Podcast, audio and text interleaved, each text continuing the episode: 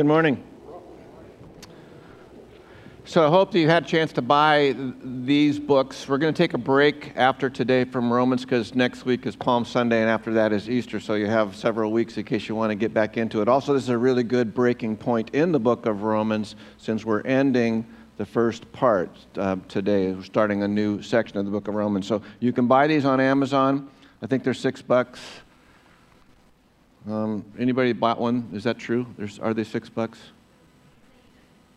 But okay, they're seven bucks. So what they are is just the book of Romans, plus there's pages that you can journal in and take notes in on the sermon. And all of the sermons that you will hear in this church are going through a book of the Bible, whether it's myself or Hanson or Jacob that are preaching. So it would be worth the investment um, to, to be good students, because as the saying goes, to pray well is to study well, to study well is to be well. So um, this is the last time I'm going to make a pitch for that. Uh, also, I want to remind you, in case you weren't here during the announcement time, that tonight at six o'clock we're having a congregational meeting to elect elders. Three elders are up for election or re-election. I seriously am concerned that we won't have a quorum. If we have a quorum, it'll be a short meeting, a half an hour, I would guess. If we don't have a quorum, it will be much shorter. But, I, but make an effort, if you are a voting member of this church, make an effort to be here tonight um, for voting for our elders. It's an important part of our church. And again, we are not voting who we like the most. Our vote is, do we determine this to be the man that God is raising up for this position? That's our ultimate choice here. Is this God's man for the church today? Not our, do we think this guy's done a good job and does he deserve a promotion? But is this the one the Holy Spirit is leading? So do your work ahead of time. Um, do some time praying about this, and please come tonight. Let's begin with a word of prayer. Father, we want to thank you again that we have this opportunity to come before you, to study your word, and to join with our brothers and sisters to give you praise and worship. And it is as we learn more about you and as your view, as our view of you being a great God grows, we are able to worship you better because we are worshiping God for who you are and not how we perceive you to be or wish you to be. And so to that, God, I pray that you'd help us to grow in our understanding of you today as we look into your word. And as a consequence, we would worship you in a more amazing and fitting way. And to this end, please speak to us by your Holy Spirit. We ask in Jesus' name. Amen.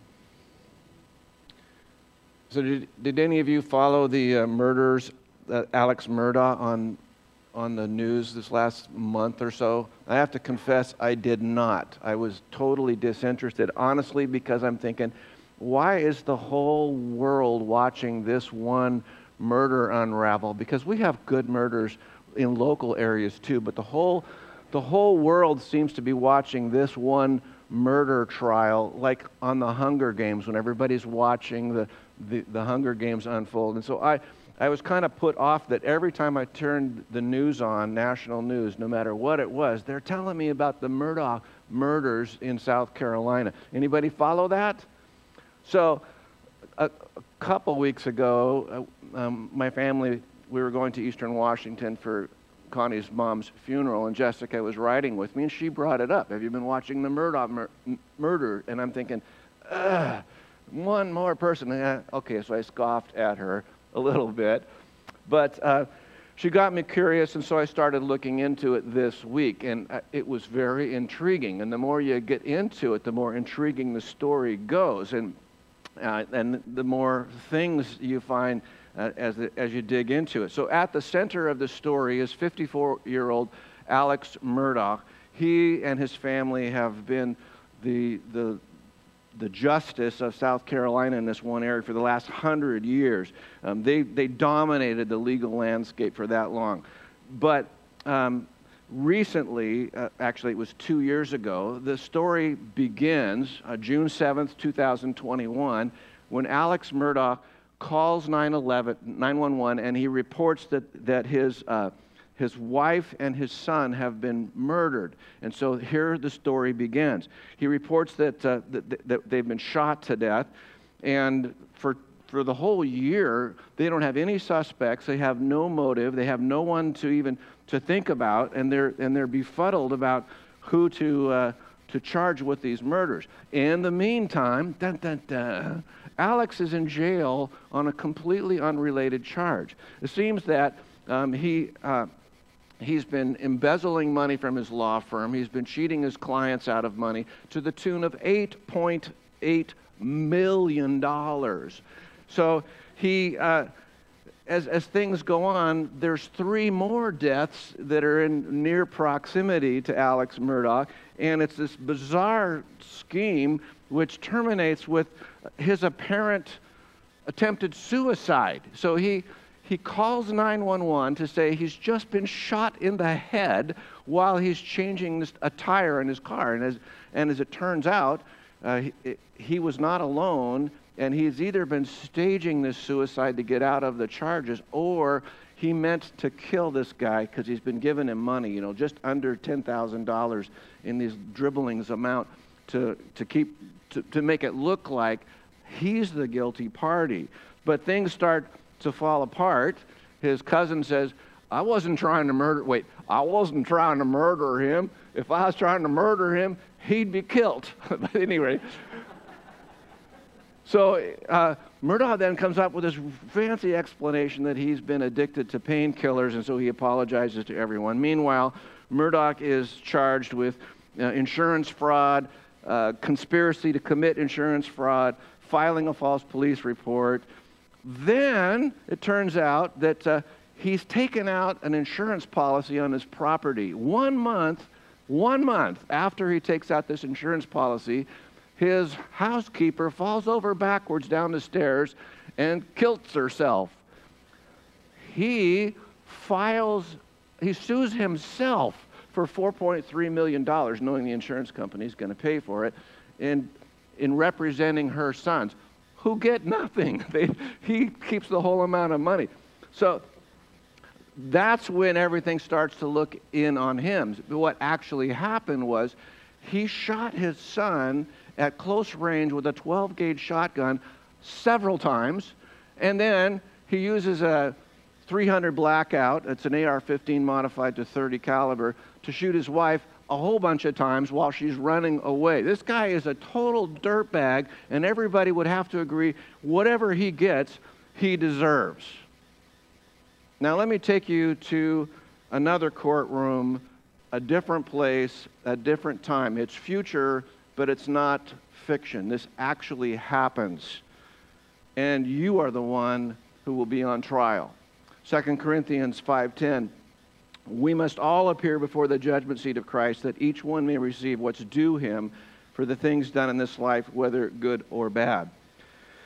When you stand before the judgment seat, what is the evidence going to show? And when you stand before the judgment seat, are there going to be other people that are standing to give testimony to your life? Because here is Satan, who is the accuser of the brethren. And he's continually accusing you of the faults that you have, of the sins that you commit.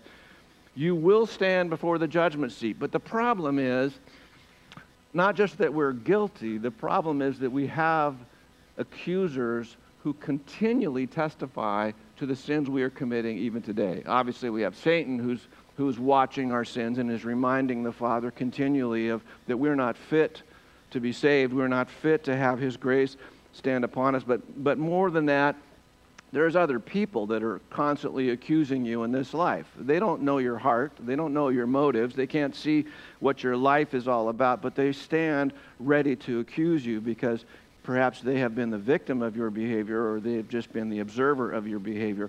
Beyond that, of course, you have your own conscience, which continually convicts you of sin. You failed. You did something completely inappropriate for, for a Christian. So we have this uh, accusations. And the problem with these accusations is, by and large, they're true. These things really are true of us. And we really are worthy of condemnation. We really did fail. The things that they say about, may, they may be unfair, but they're not untrue. So you're, you may think, well, I'm not all that bad of a person. I haven't murdered anyone recently. You know, so I don't deserve to be treated like these other guys. But the point that I'm saying is that you may think that you're a good person and that if you weigh the balances, you'll come out ahead. But I'm telling you, you're not. And you will stand convicted if the point is, did you do this or not? You are guilty and you are worthy of condemnation. I'd like you to take your Bibles and turn with me to Romans eight. Uh, we'll begin in eight thirty-one. Like I said, we're, this is kind of the closing arguments that Paul is making, not just of chapter eight. He's summarizing chapter eight here, but really this is the summation of everything that Paul has been saying from the beginning of this book of Romans up until now, but especially having to do with the summation of his statement he made in uh, five eight. Um, but God's love is shown for us in this, that while we were yet sinners, Christ died for us. So that's the point that he's he's summing up, the, this justification by faith. So he's he's bringing together all of what he has been saying in the first eight chapters of the book. Romans eight thirty-one. What shall we say to these things? If God is for us, who can be against us? He who did not spare his own son, but gave him up for us all, how will he not also with him graciously give us all things? Who shall bring any charge against God's elect? It is God who justifies. Who is it to condemn? Christ Jesus is the one who died, more than that, who was raised, who is at the right hand of God, who indeed is interceding for us. Who shall separate us from the love of Christ? Shall tribulation, or distress, or persecution, or famine, or nakedness, or danger, or sword?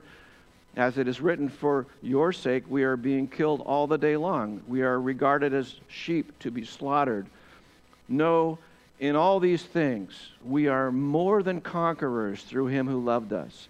For I'm sure that neither death, nor life, nor angels, nor rulers, nor things present, nor things to come, nor powers, nor heights, nor depths, nor anything else in all creation will be able to separate us from the love of God in Christ Jesus.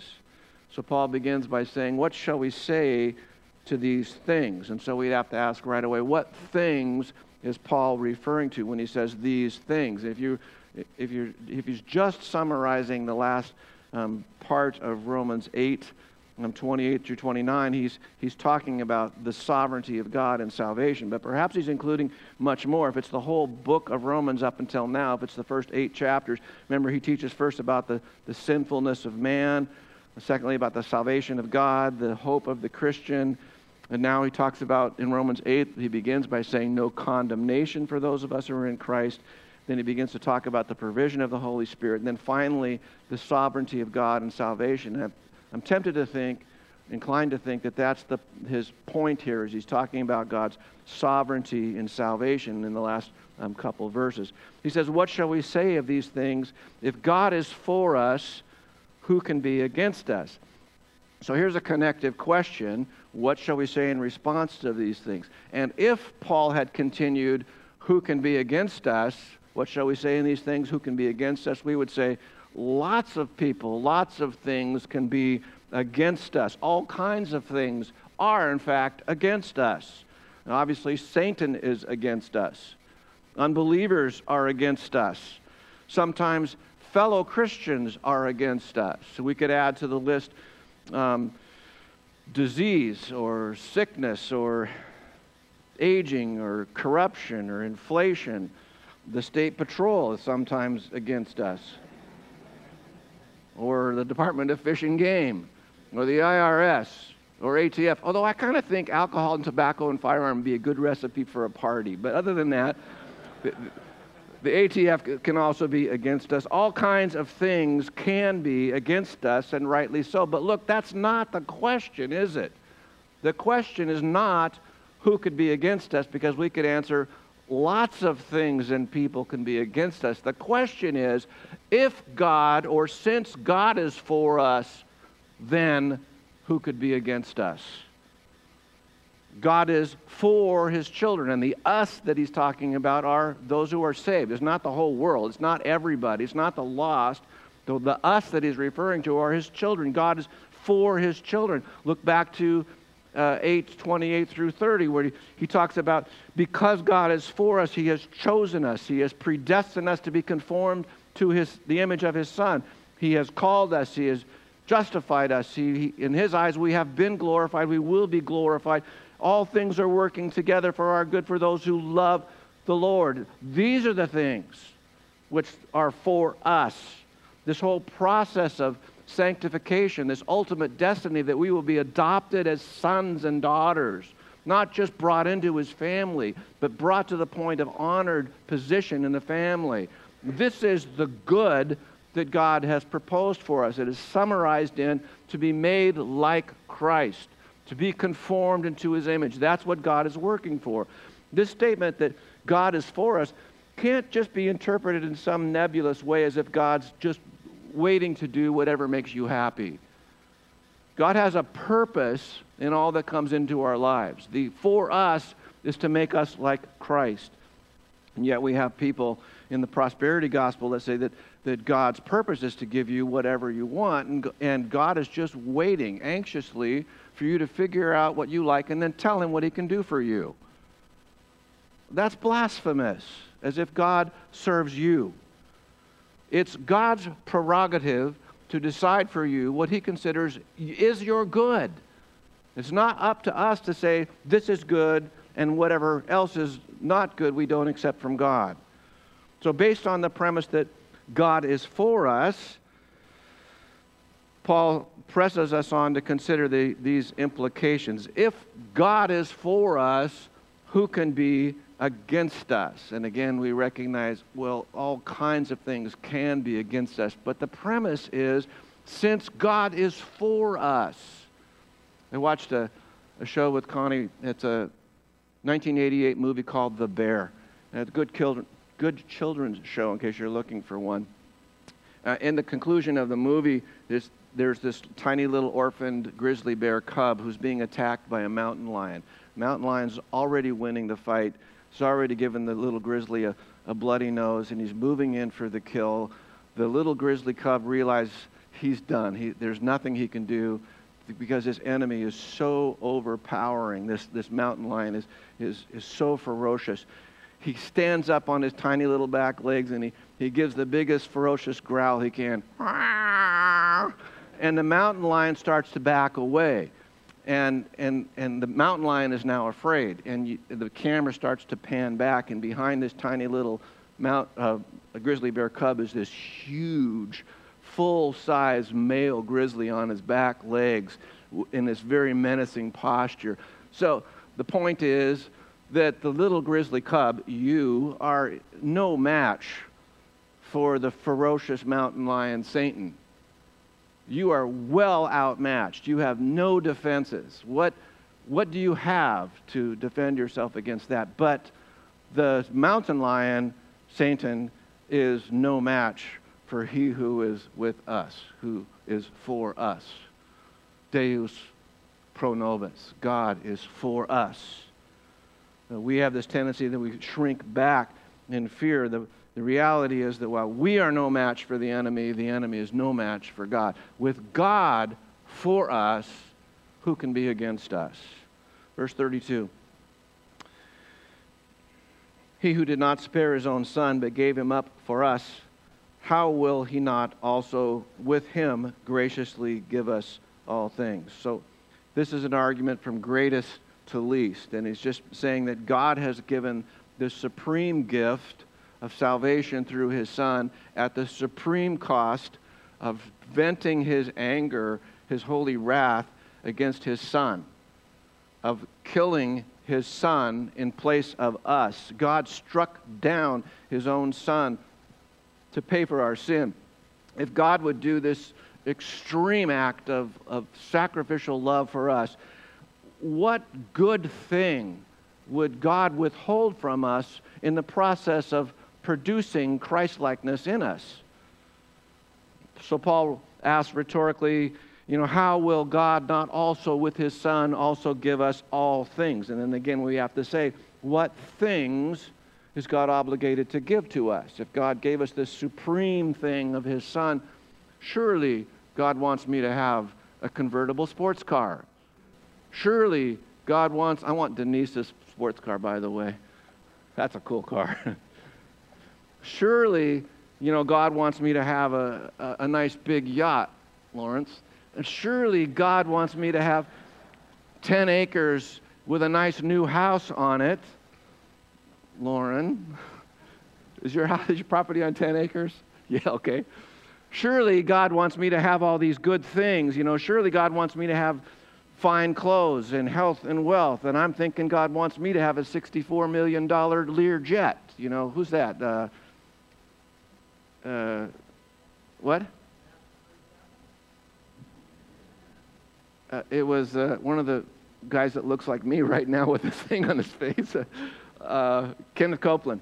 He wanted to have a, sixty, a Gulfstream, a sixty-four million dollar Gulfstream. Okay, surely God wants me to have all these things. What are these little things compared to the great gift that He gave when He gave me His Son? As usual, God's not opposed to any of these things, but we have to look at the context. You know, what is God saying when He's going to supply all these things, all these lesser, lesser things in comparison to the gift of His Son? And the context has to do with struggle, has to do with the Christian suffering, has to do with hardship. What good things do we need? None of those things. The good things we need in those times are, are endurance. You look at verse twenty-eight. Paul's been encouraging believers who are struggling and, he's, and they're experiencing suffering. And verse twenty-eight twenty-three, they groan inwardly, longing for this redemption, the revelation of, of God's sons, this adoption that we're looking forward to. What things do we need in times like that, in times of suffering? I mean, it's really great when somebody's going through suffering to remind them that uh, you may be going through the fire, brother, but you know, you're going through, is, what you go through is going to bring you out as refined gold. And you say, well, that's fine, but refined gold is pie in the sky by and by. Right now, the suffering, the fire seems terribly real at the moment. I need to know that my sufferings, that my struggle serve a definite purpose. Let me give you a preview here. The definite purpose in your struggling is not ultimately for you. That's why I gave a sermon recently, what if it's not about you? What if the suffering, what if the struggle was not ultimately about your victory? What if it served a much bigger purpose than that? Verse thirty-three, who shall bring any charge against God's elect? It is God who justifies. Who's to condemn? Christ Jesus is the one who died, more than that, who was raised, who is at the right hand of God interceding for us. You know, we live in a very critical age, and we're very accustomed to people's accusations against Christians and against the church. People accuse Christians of being proud, uh, legalistic, gun-toting, anti-environmentalists. They accuse us of being hateful bigots because we don't affirm every moral decision that they make, especially in the area of sexual ethics. The church, largely that's true, that's really true of the, of the church from their point of view. The sinners know that Christians con- consider them sinners, and they respond by saying that we as Christians are hypocrites. They They accuse us, I think rightly so, of being hypocrites because while we point the finger at their faults, we tend to overlook the faults that we have, which are glaring in the church. We, we find these misdeeds quite tolerable. You know, I'm talking about pride and, and arrogance and self-righteousness and gossip and greed and gluttony. Of course, our, our chief concern here is a much more serious indictment, and that is that our sins, our true sins, are the weightiest charge against us.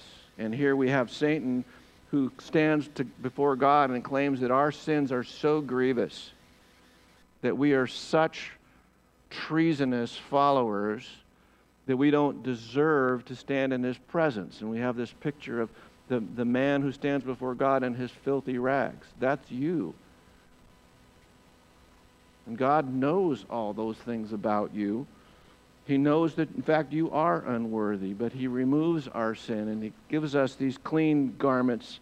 We are clothed in Christ. An accuser of the brethren may stand and cry out in anger. He may rightly, correctly accuse us of the sins we have committed and are guilty of. But here's the thing. God will not listen to him. The accuser accuses us, but God will not hear him because God has already laid upon Jesus our guilt, our sins. And Jesus has already paid for those sins at Calvary, and God will not punish us a second time for the sins that have already been paid for. He won't cause them to be punished at Calvary and then hold us accountable for them too.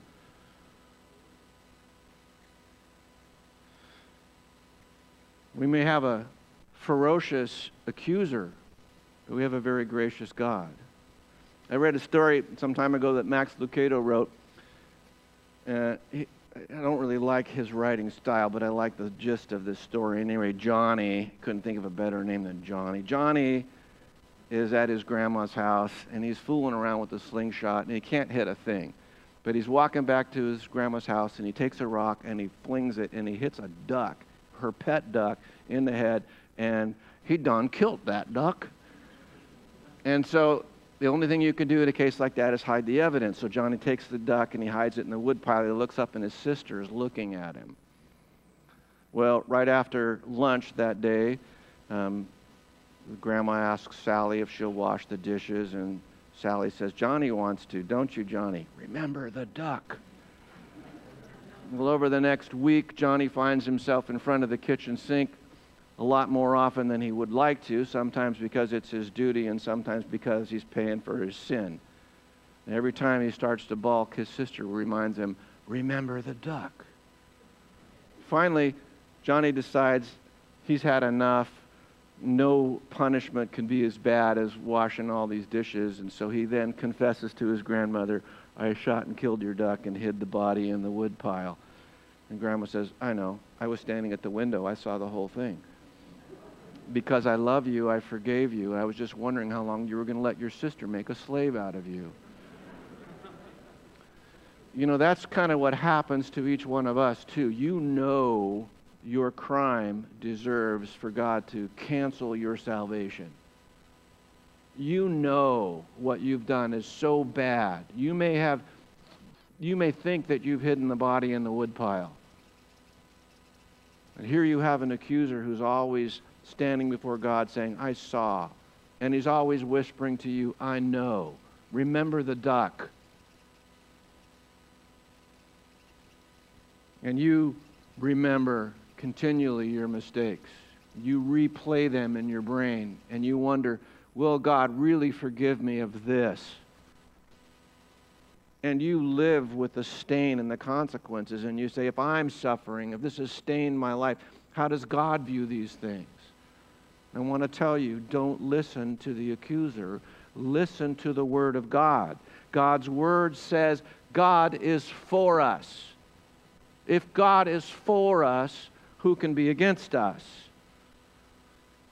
Who are these folk for whom God is for? Who are these hypocrites that Satan continually stands and accuses before God? Are they terrible mobsters? Are they murderers and criminals? No. These are, verse thirty-three, these are those whom God has chosen. These are the ones God has elected to salvation. Paul has just been describing that these people and their sins God has known from before creation. These are men and women whom God has foreknown. Before Satan was even created in his unsinful way, before he fell, God knew you. He foreknew you. God had determined clear back before Satan's fall that you would be among the elect, that you would be predestined to be sons of God, that God would call you in his mercy, that God would justify you in his grace, that God would glorify you for his purposes. We're described as those who were chosen, elect, a designation that always indicates who's taking the action here. Did you choose to be elect? No, the sovereign God before time. And Satan is telling God something that he already knows. And God says, I know all this, and it's worse than that, because God knows everything. And yet, God has determined, destined them to glory. See, that's great security for us, because we know what dirtbags we really are. But for God to know everything about us and still decide to enfold us, to wrap his cloak of love around us, what an amazing thing. We are the flock of whom the Good Shepherd declared, I give them eternal life, and they shall never perish. My Father, which gave them to me, is greater than all, and no man is able to pluck them out of my Father's hand. We are the ones, when we cry out for help, that the Lord helps us. And shall not God avenge his own elect when they cry out to him day and night? See what comfort there is in this text, to know that their reality is that Satan truthfully accuses us. We are guilty, and yet we are not going to be held accountable for our sins, because God is already satisfied. The punishment has been made. We're so deeply aware of the consequences of our sin, but like I said, God will not demand payment twice, the payment of the cross and, and ours. Verse thirty-five. Who, this word could also be translated what? Same word. Who shall separate us from the love of Christ? Shall tribulation or distress or persecution or famine or nakedness or danger or sword? As it is written, for your sake we are being killed all day long. We are regarded as sheep to be slaughtered. The Greeks often made these lists of, of trials that wise men would then be successful in uh, overcoming, lists of hardships, and that's what Paul is doing here. And we don't really need to spend a lot of time here, because they're all pretty self-evident what he means, except maybe the word nakedness. The word nakedness here is not nudity, it's being without clothes. The point is that you are so poor, you're so destitute, you can't even provide adequate clothing for himself. And uh, juxtaposition here of persecution and sword is meant to remind us of martyrdom. Uh, Rome used the sword uh, as preferential for execution, and Paul adds this, this quote from Psalms forty-four twenty-two. He says that it is written, for your sake we're being killed all the day long, we are regarded as sheep to be slaughtered. You might be tempted to think this is a digression. He's, he's taking us elsewhere, or I'm trying to make a sub-point here, but not so. What he's trying to show us is this is the way it has always been for God's people. There's nothing new here. God's people have always been martyred for their faith. Believers suffer persecution, and the Roman church should take heed, because they too would be uh, suffering persecution at the hands of, of, of Rome here. But Paul's feeling um, compelled here to establish that martyrdom is part of the prophetic datum for God's people. And of course, this is this has been literally true throughout all time, and it is literally true today, though we don't see it. We are very insulated from this. Um, modern mission societies and international violations of human rights organizations have determined that today there are as many as six hundred thousand Christians yearly who are killed for their faith. That number is so great that we're tempted to just say, oh, that it's a lot. But think of it in terms of this. six hundred thousand Christians killed every year is two hundred times the number that were killed when the Twin Towers went down. It's three times all of the casualties that have taken place in Ukraine, both from soldiers and civilians. It's more than all of the U S casualties during World War Two. Every year, six hundred thousand Christians are being persecuted and killed for their faith.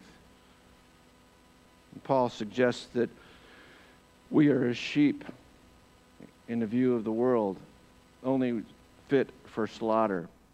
Verse thirty-seven, here's where this story gets really interesting, so buckle up and wake up in case you're taking a nap right now.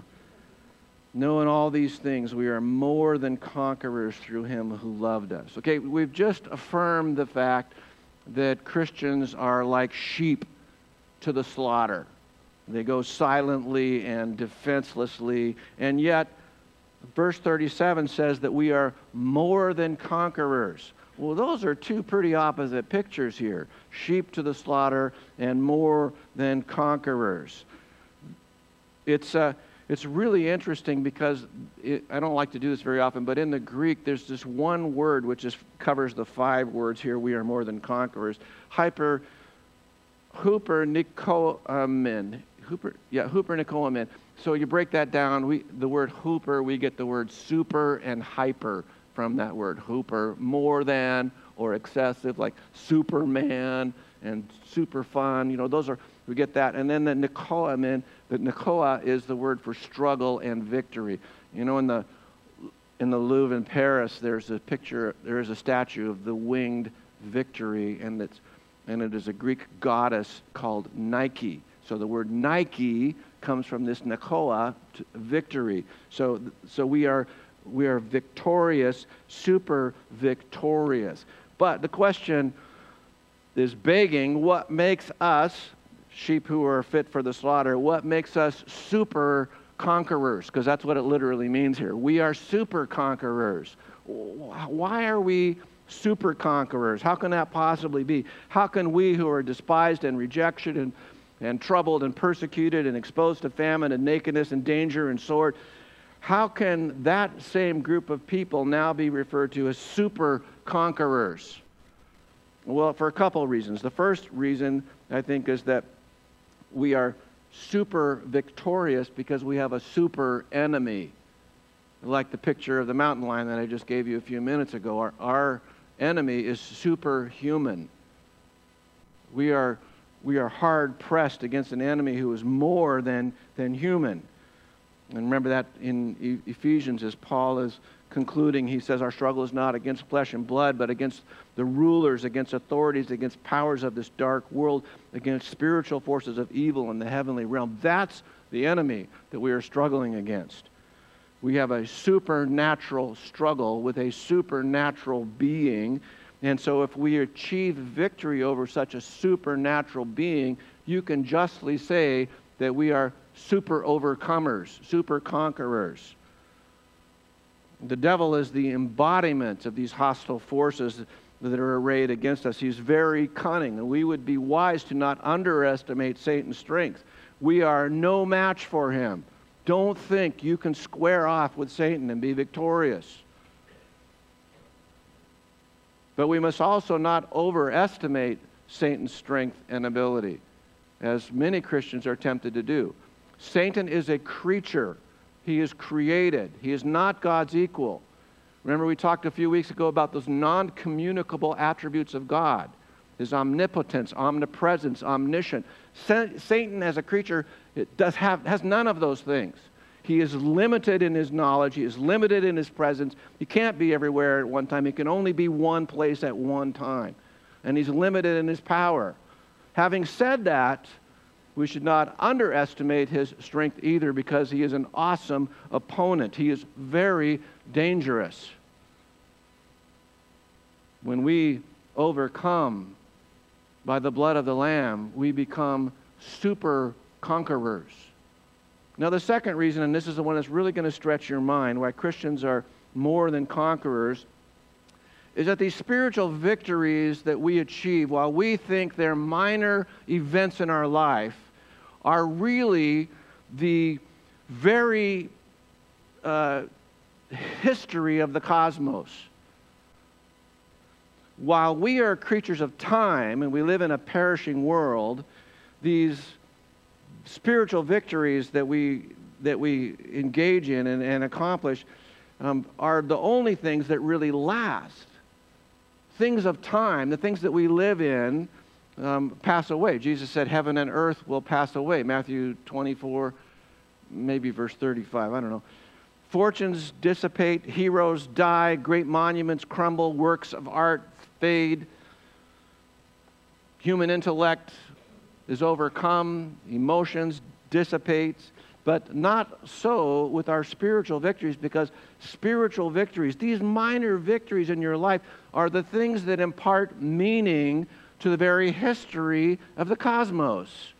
See, I think that's what this earthly struggle is all about. It's not about you having these minor victories over your skirmishes. It is about a testimony to what God is doing, but we just think what's happening to us. And like I want to, like I said before, what if this is not about you?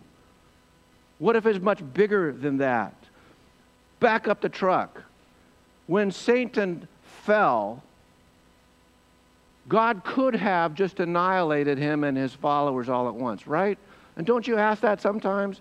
You know, we have the presence of evil in the world. Why didn't God just wipe out Satan before the rebellion? Because if God had wiped out Satan right after the rebe- rebellion, it would not have proved that God's way was right. It would have just proved that God is stronger than Satan. And yet God tolerates Satan, and he tolerates his rebellion, and then he creates another race of beings, spiritual beings, man, and he allows Satan to have his influence over this race, and Adam and Eve join in his rebellion. And so every son of Adam, every daughter of Eve, everyone born of this race is born first guilty because of original sin and with the inclination to personal sin. We have joined in the rebellion. We have joined in this high treason against the God of the universe. But God has reserved the right to call out of this mass of fallen, treasonous beings a people for himself. And this is what Paul is writing about in Romans chapter eight. These individuals whom God foreknew, predestined, called, justified, glorified, all according to the sovereign will of God.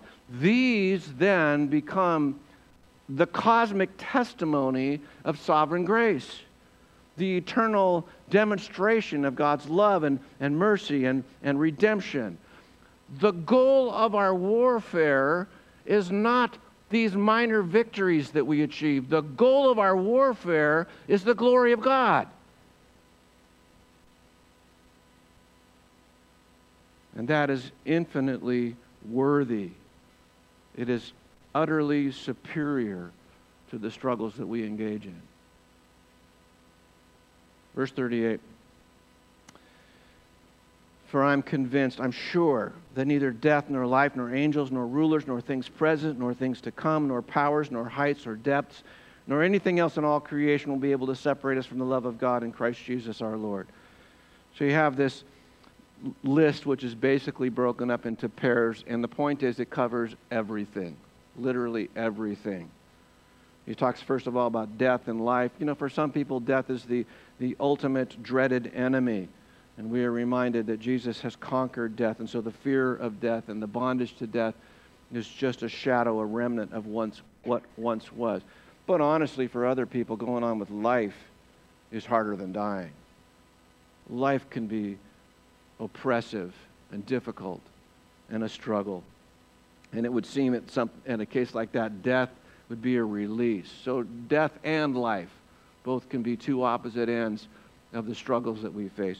And in the next category, he talks about angels and rulers, or angels and principalities. Once again, he's talking about all of the beings, the celestial beings.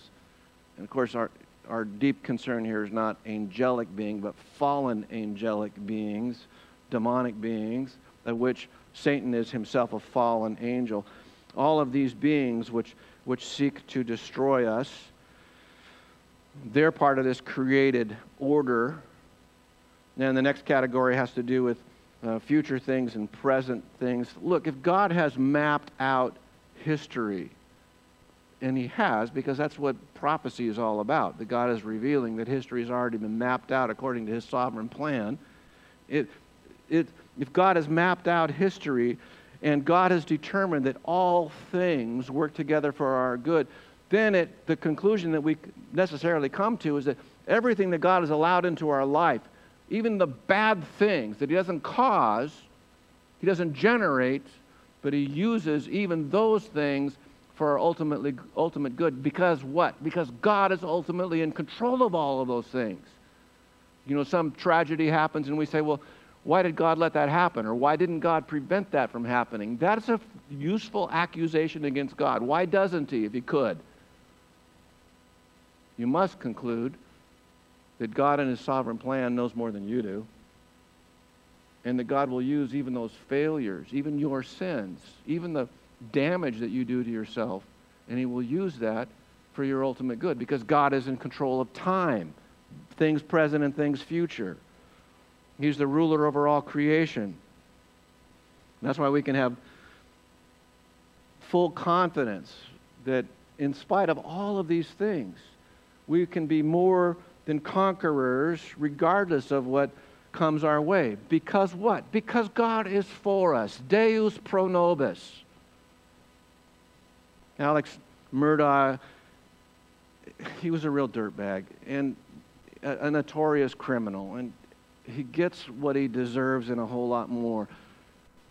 But so do you.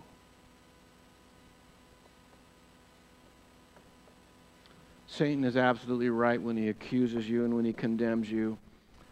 But aren't you so glad that the judge of the universe is satisfied? All of those sins, the petty ones and the grand ones, have been paid for at the cross. And he will not listen to the accuser. God is for us. Deus Pro Nobis. Let's pray. God, it is my prayer for this church that our view of you continues to grow, and we stand in awe and amazement of what a great God, a big God that you are, well beyond our understanding, way beyond our packaging. And as we back up and view the grandeur of our Father who has saved us, what an amazing thing. May we worship you in a more fitting way. I ask this now for this church, so I pray it in accordance with the name of your Son, Jesus. Amen.